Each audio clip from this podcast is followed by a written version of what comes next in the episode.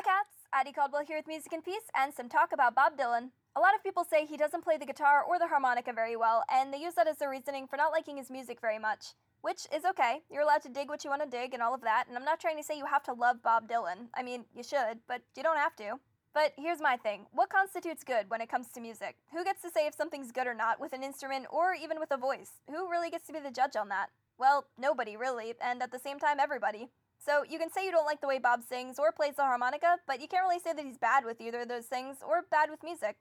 Trying to critique art like music is almost impossible because you can't really do that without removing your own opinion, which is a task in itself. But removing the aspect of good and bad opens up a whole new world of experiencing music. I mean, you don't like country? That's okay. You can not like a country song or a country singer, but it doesn't mean country music is bad. And you can dislike the way that Bob plays the guitar or plays the harmonica or the way he sings, but it doesn't make it bad. Bad and good are constructs based on a great many opinions. In reality, though, your opinion is the only one in your life that matters, so enjoy what you want, but don't be a drag about it. Hopefully, any of that makes sense, and hopefully, you guys are having a wonderful day, as always. Bye, cats!